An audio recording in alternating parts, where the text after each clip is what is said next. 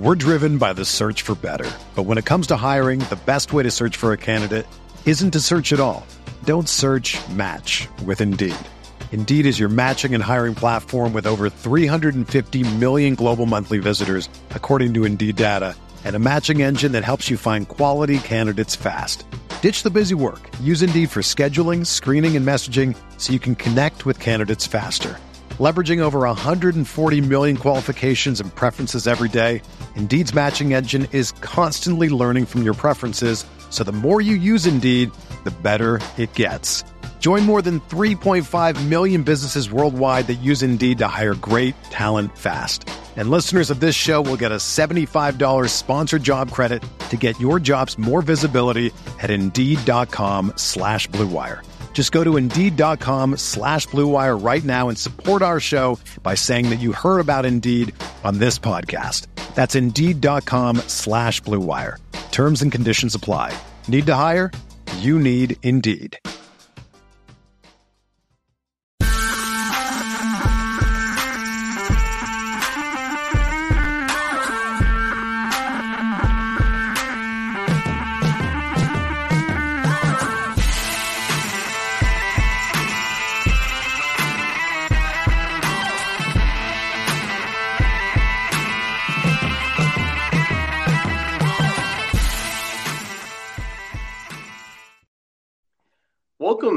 Solo Ship Week Six. I'm Squirrel Patrol. I'm joined by JM to win from one week season. Uh, JM, I'll I'll go first on on week five. Yeah, um, I I don't think I've ever had a week where I was right on so much stuff and then still had a really bad week. Um, I think I said like I think my hot take last week was like Achane would rush for like 11 or, or 120 yards on 12 carries and that would lower his uh rushing yards per attempt or whatever. And he went like 150 on 12, 12 carries, raised his rushing, you know, rushing yards per carry. Um, so I, you know, I was right on the hot topic of the week or whatever. Um, but ultimately just too much Anthony Richardson and too much Justin Jefferson. Um, and you know, not enough Ja'Marr Chase. And like so on these like it ended up being like one of those binary weeks. It was just like, well, how much Ja'Marr Chase yeah. have and then then everything else. Yeah. And and at the same time, like it takes one roster. I've had so many weeks where like maybe I didn't have the best week of play, but I got that one roster that hit. And so I had 12% Ja'Marr Chase. I was comfortable being underweight on him. And I've had weeks where, you know, my 12% guy, like if I get a lot of other things right, they line up on the right roster in some place and I use that roster in a couple single entry tournaments and it, you know, it still ends up being a really nice weekend. But yeah, the way you described week five was is like a mirror of my week where it was kind of like oh, I really didn't get anything wrong. You know, I was underweight Ja'Marr Chase, but I didn't really get anything wrong. Quarterback was kind of wrong for most people across the board. So my quarterbacks weren't great, but that was pretty common for most rosters. Um, didn't miss anybody who had a big game, and, and yet um, had three out of my 150 rosters finish in the money in the slant. So uh, yeah, it was it was actually the easiest week of the season for me to turn the page on because it was like, oh well, like I didn't play poorly and things just didn't line up for me this week and, and turn the page to the next one. Yeah, I kind of go into NFL season knowing, like Joe Mixon week last year, that there's going to be some weeks where I'm a little bit, or maybe even dramatically under the field on somebody that just goes berserk, and it's not going to be my week. And and sometimes it, it can be like like because I do I'll do 150 lineup sets, and I'm very rarely like completely fading exactly yeah any amount of ownership. Um, you know, so it was like, yeah, I wasn't like dramatically under the field on Ja'Marr Chase. I just didn't have him on the right rosters, and that ultimately sucked my week. Yeah, yeah, same thing. And um, you know, we live to fight another day. We it helps when um, it helps when you have like we both had a good start to the season. So then that just reminds you, like, yeah. like it was easy for me to say, okay, did I do anything differently in week five? Did I mail it in in week five? Did I change my process? Was I looking at different things? Was I overthinking things, underthinking things? And I was like, no, nah, I followed the same process. It just was one of those weeks you have them and and makes it easy to be like, cool, well, just move on to the next one. Yeah, yeah, absolutely. Um, this week, I'm a little bit surprised, like just looking around at some of the content this week, that I think there's a big story of the week, and it's not really nobody's like presenting it as a big story. Um, I think the the overriding story this week that most people are talking about is like, well, you've got a bunch of games that have about the same point total, so that makes it an interesting week and a difficult week. I'm looking, I always look at implied point totals more than game totals. And I think the Dolphins are standing out above everybody else. And I'm, I'm surprised that we're not talking about more like Dolphins chalk and like how do you get off the Dolphins? Like, if anything, I think like the Rams game um, seems to be more popular. Uh, and I think the story of the week is like, you know, the, the Dolphins have an implied point total is I think 10% higher than any other team on the slate, which uh, second is the Rams. I think it's like 25% higher than the third highest team, which I think is the Jaguars. And then you, you have a bunch of teams that are kind of floating around, even like going back and forth in 24 or 24 and a quarter or 24 and a half. Um, I, I'm going to be jamming my rosters full of Dolphins players this week and trying to figure out everything else after that. I don't normally have that strong of a take on a, on a week, especially on a Friday. Interesting. So when you're jamming in Dolphins, that's really three guys, right? Okay. Well, so you know, I think it, it's obviously like Tyreek Hill and Jaylen Waddle. Uh, are you know, there are the receivers. Don't really have a ton of interest in anybody else. Although I think like Chase Claypool, I haven't even looked to see if he's eligible in the slate yet. but I remember like reading some quote about Ch- Chase Claypool and thinking, well, that would be an interesting, uh, interesting like really low owned like 150, one in 150 kind of play. Um, and then it's Raheem Mostert. Uh, and then I, am interested in Jeff Wilson if it looks like Wilson's going to get activated. Um, if Wilson's not activated, I would have some uh, interest in Ahmed uh, or Salvon Ahmed. Yeah, yeah, Salvon Ahmed. Yeah, yeah, yeah. Um, and then uh, Tua's not really getting talked up that much. I mean, I think Matthew Stafford's going to see a ton of ownership. Um, and then I think you'll see, especially some of the cheaper quarterbacks on DraftKings, you know, the $5,000 guys, they'll get some ownership. I think Joe Burrow will see a lot of ownership. I don't see why people would play somebody other than Tua. I mean, uh, well, I mean, I I'll, I'll, have plenty of Matthew Stafford on my my 150 set. Like I would I would think that the week would start and end with the Dolphins and Tua, and people just aren't going there. And I, I know it could all be running game too, but it could also be Tua passes a yard to Mostert, who then runs for 80 yards. Yeah. Yeah, I mean, I think that's an interesting angle. I haven't been I, I, haven't been super hung up on the Dolphins myself. I think that you know there's been talk in our group text thread uh, on OWS, me and Hilow and Mike and Xandamere. Of a couple of them have been like, "Oh, you got to play one Dolphin on every roster this week," and I haven't really been gravitating toward that myself because it's it's it's hard for me to see, not hard for me to see. I, it's easy for me to see the ways that the, the expensive pass catchers don't exceed like go well over 30 points against a really good Panthers pass defense. Now, the argument that I've made on the other side of that in my head, kind of working through the spot, is the there's a difference between, as I've pointed out throughout the season, there's a difference between being the Patriots pass defense and seeing this Dolphins team for the third time, or the Bills pass defense seeing this Dolphins team for the fourth time since the start of last season, and being the Panthers pass defense and yes, you're a really good pass defense, but you're seeing this speed in real time for the first time. It can be harder to adjust to that. So yeah, I could see, I could see. It's just for me, I guess the. It's funny because I came into this thinking there's this spot that I'm on that um, I thought that you were going to be very much in sync with me on, which you met, you might be when I get to it, but um, it's it's easy for me to see Hill having like a solid game, but but it's hard for me to see the Panthers keeping pace. So it's hard for me to see them throwing enough for Hill to get to like 35 or 40 points. And um, and then with Mostert, like I like Mostert a lot, but we know that the volume is less predictable than it seems, which is why you said Jeff Wilson and Salvon Ahmed.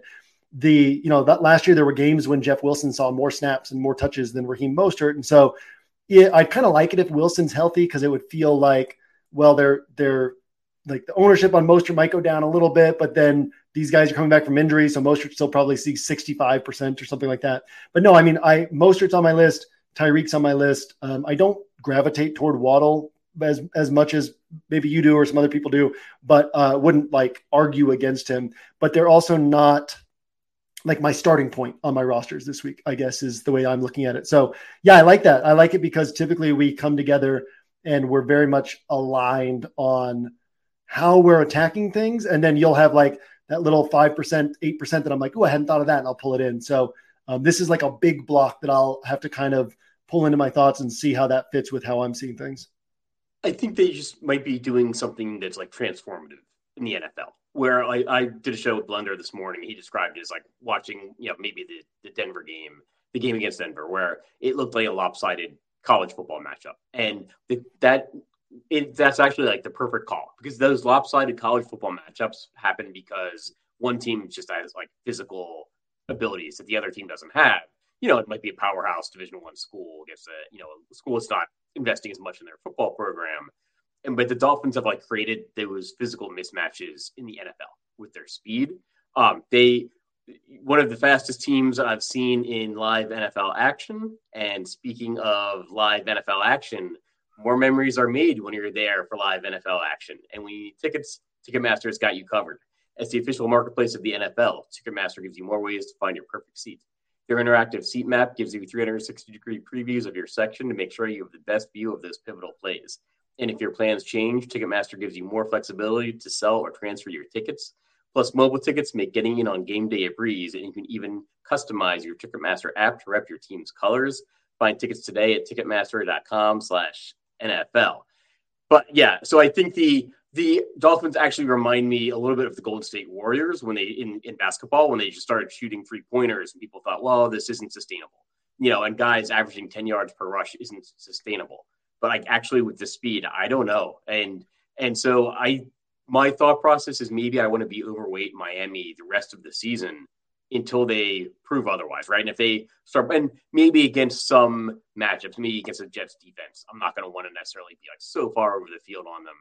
But uh, maybe I want to aim to be, as a general game plan, be overweight them the rest of the season until I'm proven wrong. No, I like, and I like that thought process. I remember that the 20, was it the 20, 17 Astros that turned out they were cheating. But I was saying all that year, it was like you could literally just play the Ast- stack the Astros every day and you would make money because if it was a bad pitcher, sure, everybody was on them, but you would be overweight and, and they would have those 10 run games. And if it was a good pitcher, they'd get him out by the fifth or sixth inning. They would have only scored two runs. Then all of a sudden they're, they're putting up another eight runs in the seventh, eighth, and ninth innings. Uh, they would hit doubles, they would steal. And, and like, yeah, you find those offenses, those teams that it's like, well, you can just always bet on this and it's never wrong. And I definitely agree with you that the Dolphins are that team. And it's a slate where, you know, well, you mentioned how much higher their implied team total is than the other uh, spots on the slate.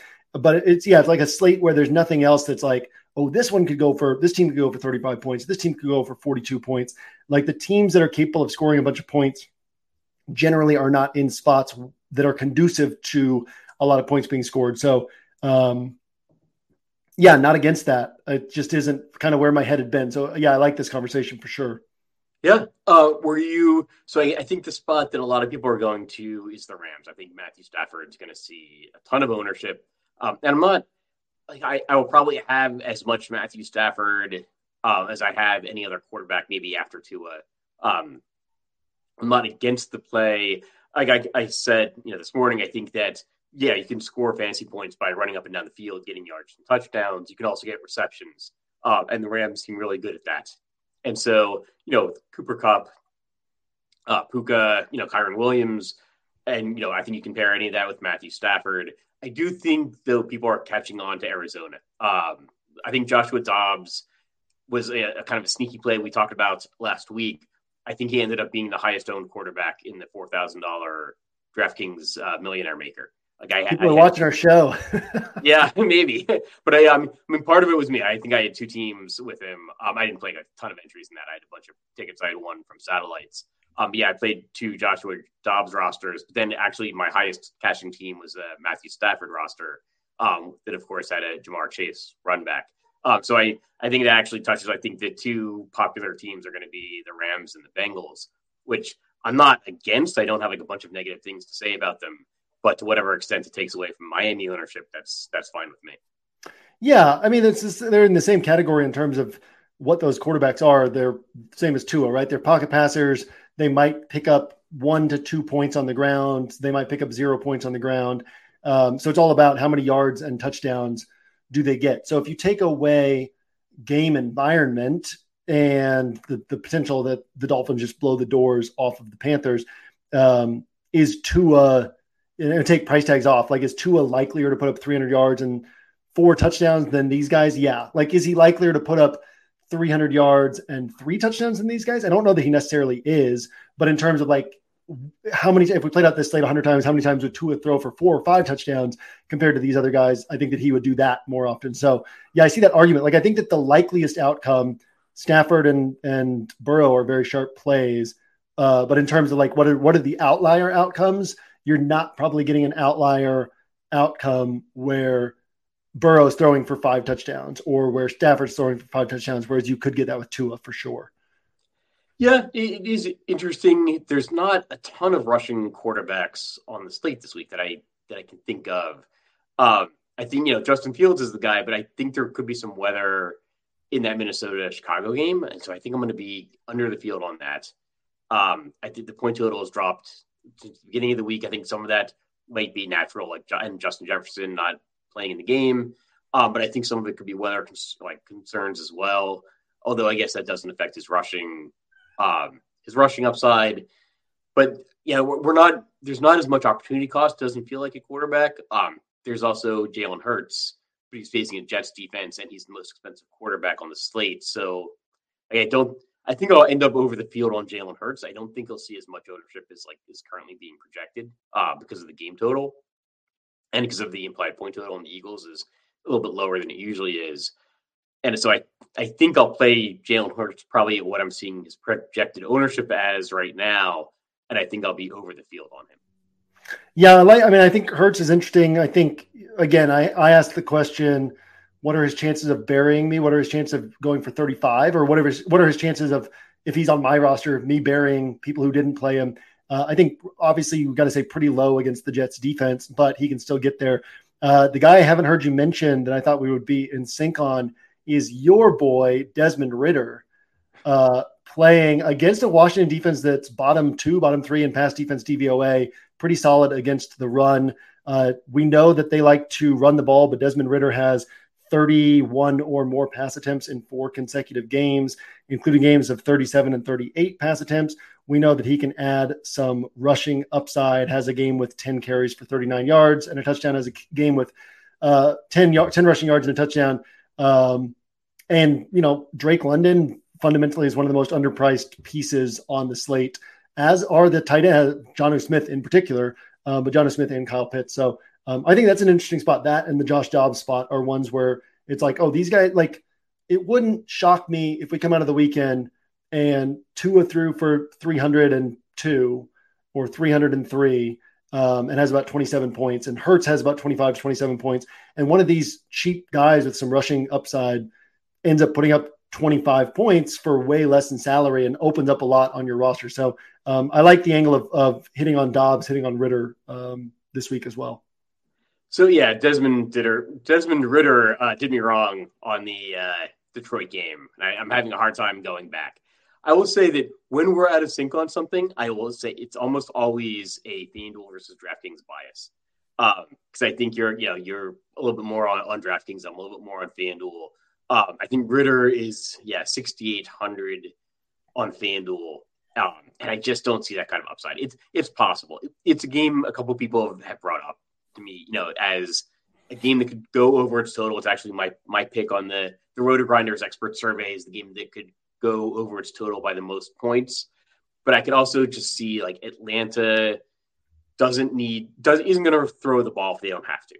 Uh, so it could be I like playing Bijan Robinson and the Atlanta defense being over the field on that. Um, and I, am sure I'll have some Desmond Ridder, especially on DraftKings in like my multi-entry build. Um, it's just tough on FanDuel, and he's going to score better on FanDuel, uh, but he's also just relatively more expensive on FanDuel. Whereas that like 5,000 price tag on DraftKings, when he hits, and if he's getting like rushing yards and a rushing touchdown, and he's connecting with Drake London, and Drake London's always way too cheap. But like Drake London can also see zero targets and zero receptions because the Falcons are just going to run the ball unless you force them to do otherwise. And I don't know that Washington can force them to do otherwise.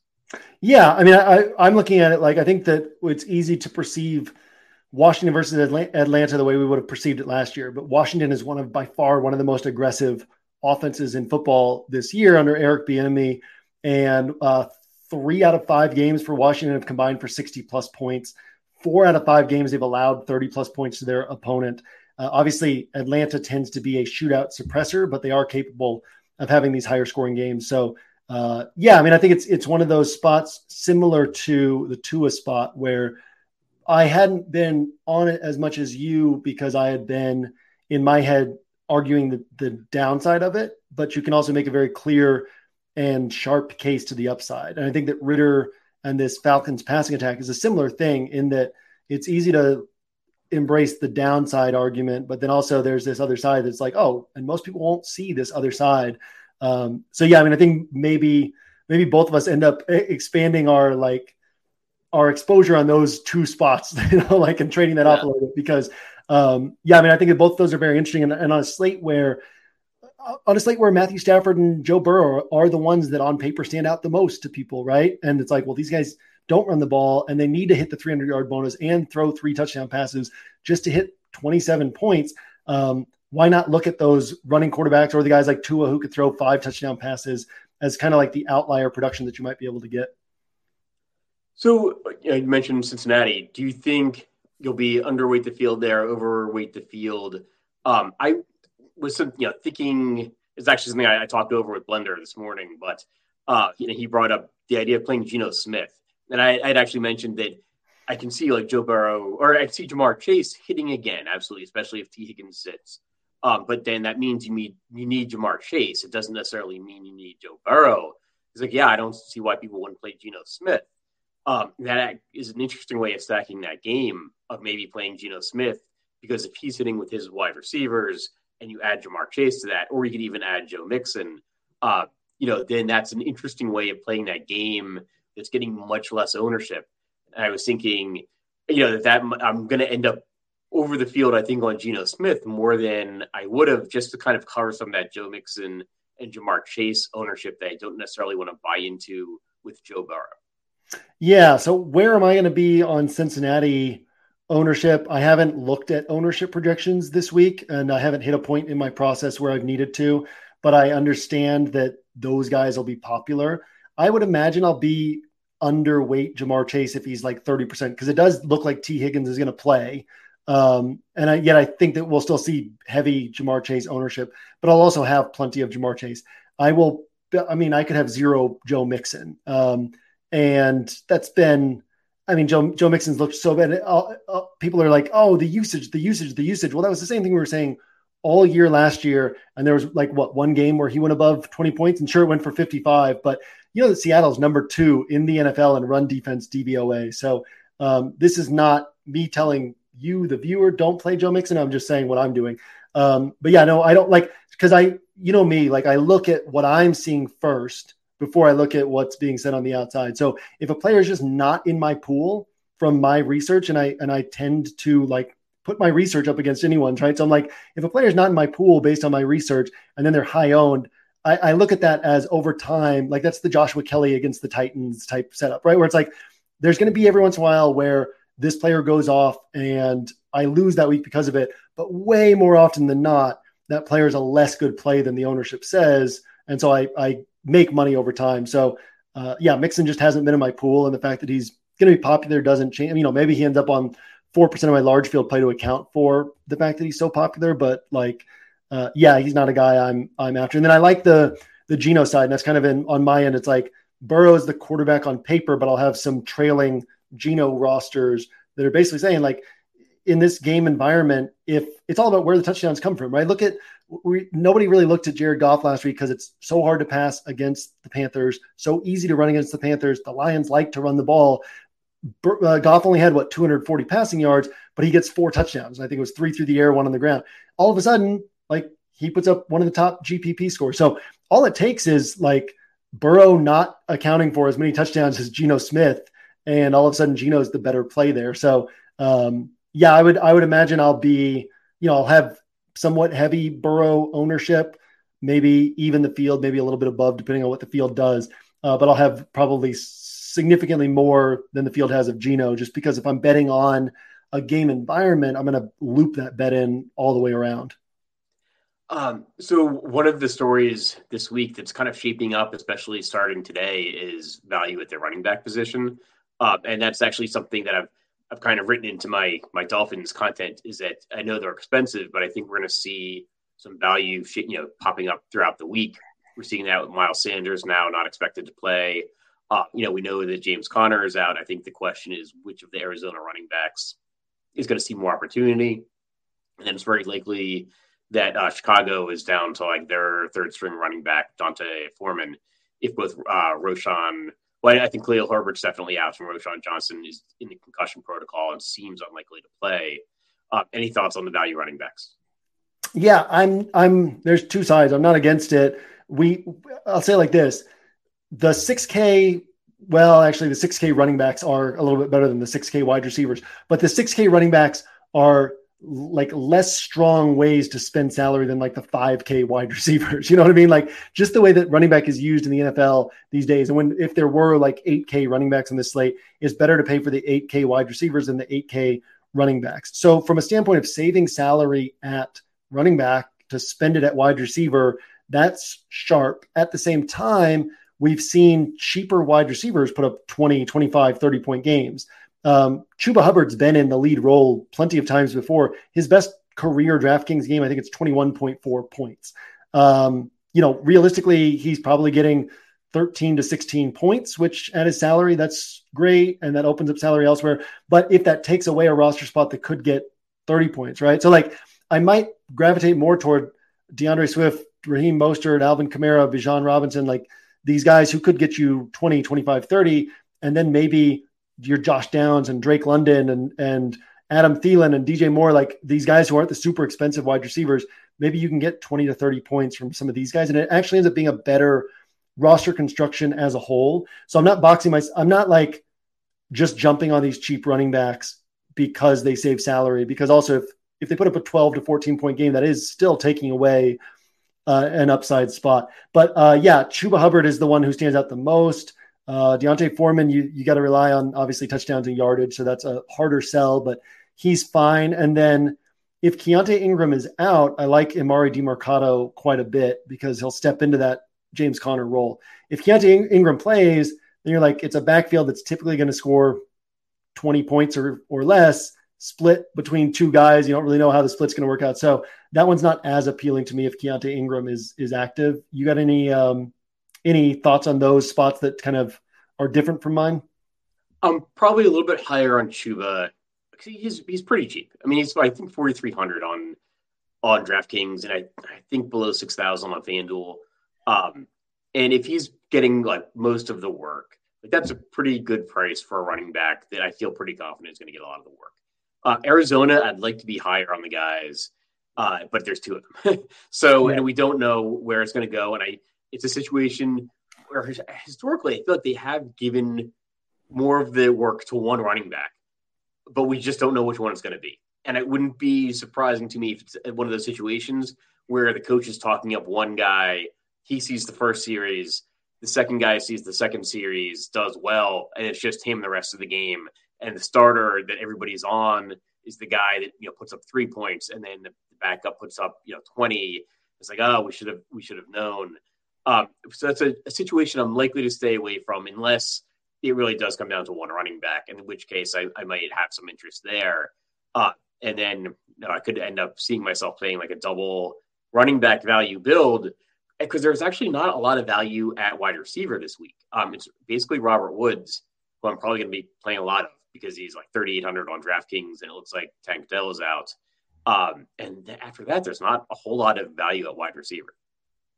Yeah, I mean, uh, I think Josh Downs is a really sharp play. He's averaging 9.7 pre touchdown DraftKings points per game, which means that he should be priced in about the 5K range. Gardner Minshew is going to be able to get him the ball. Um, so he's a sharp play, I think sharper than than Robert Woods. Nothing against Robert Woods. Curtis Samuel also, based on what he's done so far this season in the Eric Bieniemy offense, uh, he actually should be priced in the low 5K range, and he's still priced at 3,700. Rashid Shaheed can always hit for a big game. So there are some other guys who are interesting. Jonathan Mingo has been on the field um, basically every snap when he's been healthy. He has games of five, six, seven, and eight targets. Uh, only averaging 6.1 pre-touchdown DraftKings points per game. Hasn't scored a touchdown yet, so he's a little bit more thin. But um, but yeah, I do think there are some value pieces, and and with Robert Woods, he's still the number three in a bad matchup because the season started. Now Noah Brown is healthy. The season started with Noah Brown as the number two. And my my bold call in week two was that with Noah Brown hurt, Tank Dell wasn't giving back the starting job. But it's either going to be John Metchie, who they're going to say he's ready, which then he would see more looks than Robert Woods, or it's going to be Noah Brown because he was the starter to start the season. Um, so yeah, no, I don't mind Robert Woods, but I think that his ownership is going to be inflated above his likeliest output. But you, yeah, I mean, I think there's probably a little bit more value. KJ Osborn 4,400, um, you know, Drake London, 4,800, where you're not getting all the way down to 4,300 at Chuba. But there's a little bit more value at wide receiver, maybe, than, um, than the field will give it credit for, and guys who could outscore Chuba. So I don't mind that roster construction approach and maybe getting a couple running backs who could score 25 to 30. At the same time, no, I'm not against Chuba Hubbard. I just think that there's like some interesting angles to play around with in terms of how you put these rosters together this week. I'll have some true, but I like the idea of double pay down because then you're getting really unique and you're able to sort of jam in multiple of these 8K guys and then, you know, maybe some of the, um, the, the five and 6K guys who are still underpriced for where they really should be. Jonathan Mingo down as a value piece sounds like an interesting run back for my high priced Dolphins. There you go. Yeah. um, so another game I wanted to touch on uh, that two of the most disappointing teams in the league so far, um, but one of them has a very concentrated offense. One of them might have no offense at all. Um, the Patriots and Raiders. Uh, do you see yourself getting to a lot of uh, Josh Jacobs, Davante Adams, Jakobi Meyers, um, and Mac Jones? and Mac Jones. um, I've I've I've built a couple Mac Jones rosters that I like, you know, and I have to balance that and be like, well, like Mac Jones isn't going to run, so he needs the 303 or at least the 302, but ideally the 303. Um, but he, you know, he's coming off games against three of the top defenses in the NFL in New Orleans and the Jets and the Cowboys. Uh, and all of those, you know, these early turnovers that just put them in a hole and made them a one-dimensional team. So my drawback with the Patriots because I would not like. Then there's all this swirling stuff about Belichick's going to get fired. Like, you don't think this team has a chance to come out on fire and like actually looking good against the Raiders defense, right? Like, will people be surprised if that happened? The problem is, you not only do you have to be right in the Patriots having a good game, then you have to be right about it coming through the air instead of on the ground. And then even if you get both of those right, you have to guess like a team that spreads the ball around. You have to guess the guy who will actually get the usage. So it's like you could get the bet right that the Patriots surprise people, and then that's still leaves your roster in the dust because of how many other things have to fall into place. So there's a lot of guesswork on on that play. But I do like that game. I think that um, you know Josh Jacobs from a usage and talent standpoint. I don't like taking offensive pieces against the Patriots, especially running backs, but from a usage and talent standpoint, he's interesting. Jakobi Meyers is interesting. Davante Adams is interesting. Uh, the Patriot side of the ball is interesting. So yeah, I don't think I'll be super high on it, but it's um like I don't think it'll creep onto my single entry three max builds, but it is something that I keep kind of playing around with. Uh, so just one last game I wanted to touch on. I, I think it's interesting. I think it's the second highest scoring team in terms of points per game. I have not seen a bit of content on the San Francisco 49ers. Um, and obviously, you know, they're a 10 point favorites. The problem is it's a very low good game total. They're playing a Cleveland team that will probably be starting PJ Walker. Um, and, and the, the, issue is that we would gravitate towards the running back and Christian McCaffrey, um, and he's incredibly expensive. Do you see yourself getting to any San Francisco players, or is it simply a matter of they're not going to score enough points to justify the price tag. I mean, I think they could score enough points to justify the price tag because it's like short fields and all of a sudden they're they've got 30 points, but then it's like, do they add the yards and the receptions, you know, in PPR scoring? Do they pass enough for the yards and receptions to be added to the touchdowns for it to really be worth chasing there against a defense that ranks first in pass defense DVOA, third in run defense DVOA? Uh, I am not crossing the 49ers off my list and that includes in single entry three max play. So yeah, I'm not I'm not I haven't found a way to like gravitate toward them on rosters, but it's also like, well, here's a team that could score 35 points and people just won't be on them. So I think that's a very interesting spot. Uh, that'll just about wrap it up. Any final thoughts for the week? No, we didn't get to our um, hot takes. So oh, hot takes. Uh, I got one. I just came up with it, you know, as we were starting the show. But I'm going to say that um, that eventually people will be paying 6,700 for Adam Thielen and they'll be happy to do it. So that's my, uh, it's 5,900, right? People are, it's, it's hard to, when the prices are going up and he's a 32 year old guy who looked pretty dusty last year. But uh, yeah, I think that he'll, I think his price tag still has room to go up. It's, it's another Dolphins run back. There you go. Uh, my, my hot take, it's my hot takes are getting colder and colder as the as the season goes on. But I'll, I'll just say I think the Dolphins put up 35 points, five touchdowns, and lower their season scoring average from like 36.2 down to down to 36 even. I like it. I like it. All right, that'll do it for week six of Solo Ship. Good luck to everybody, and we'll see you next week.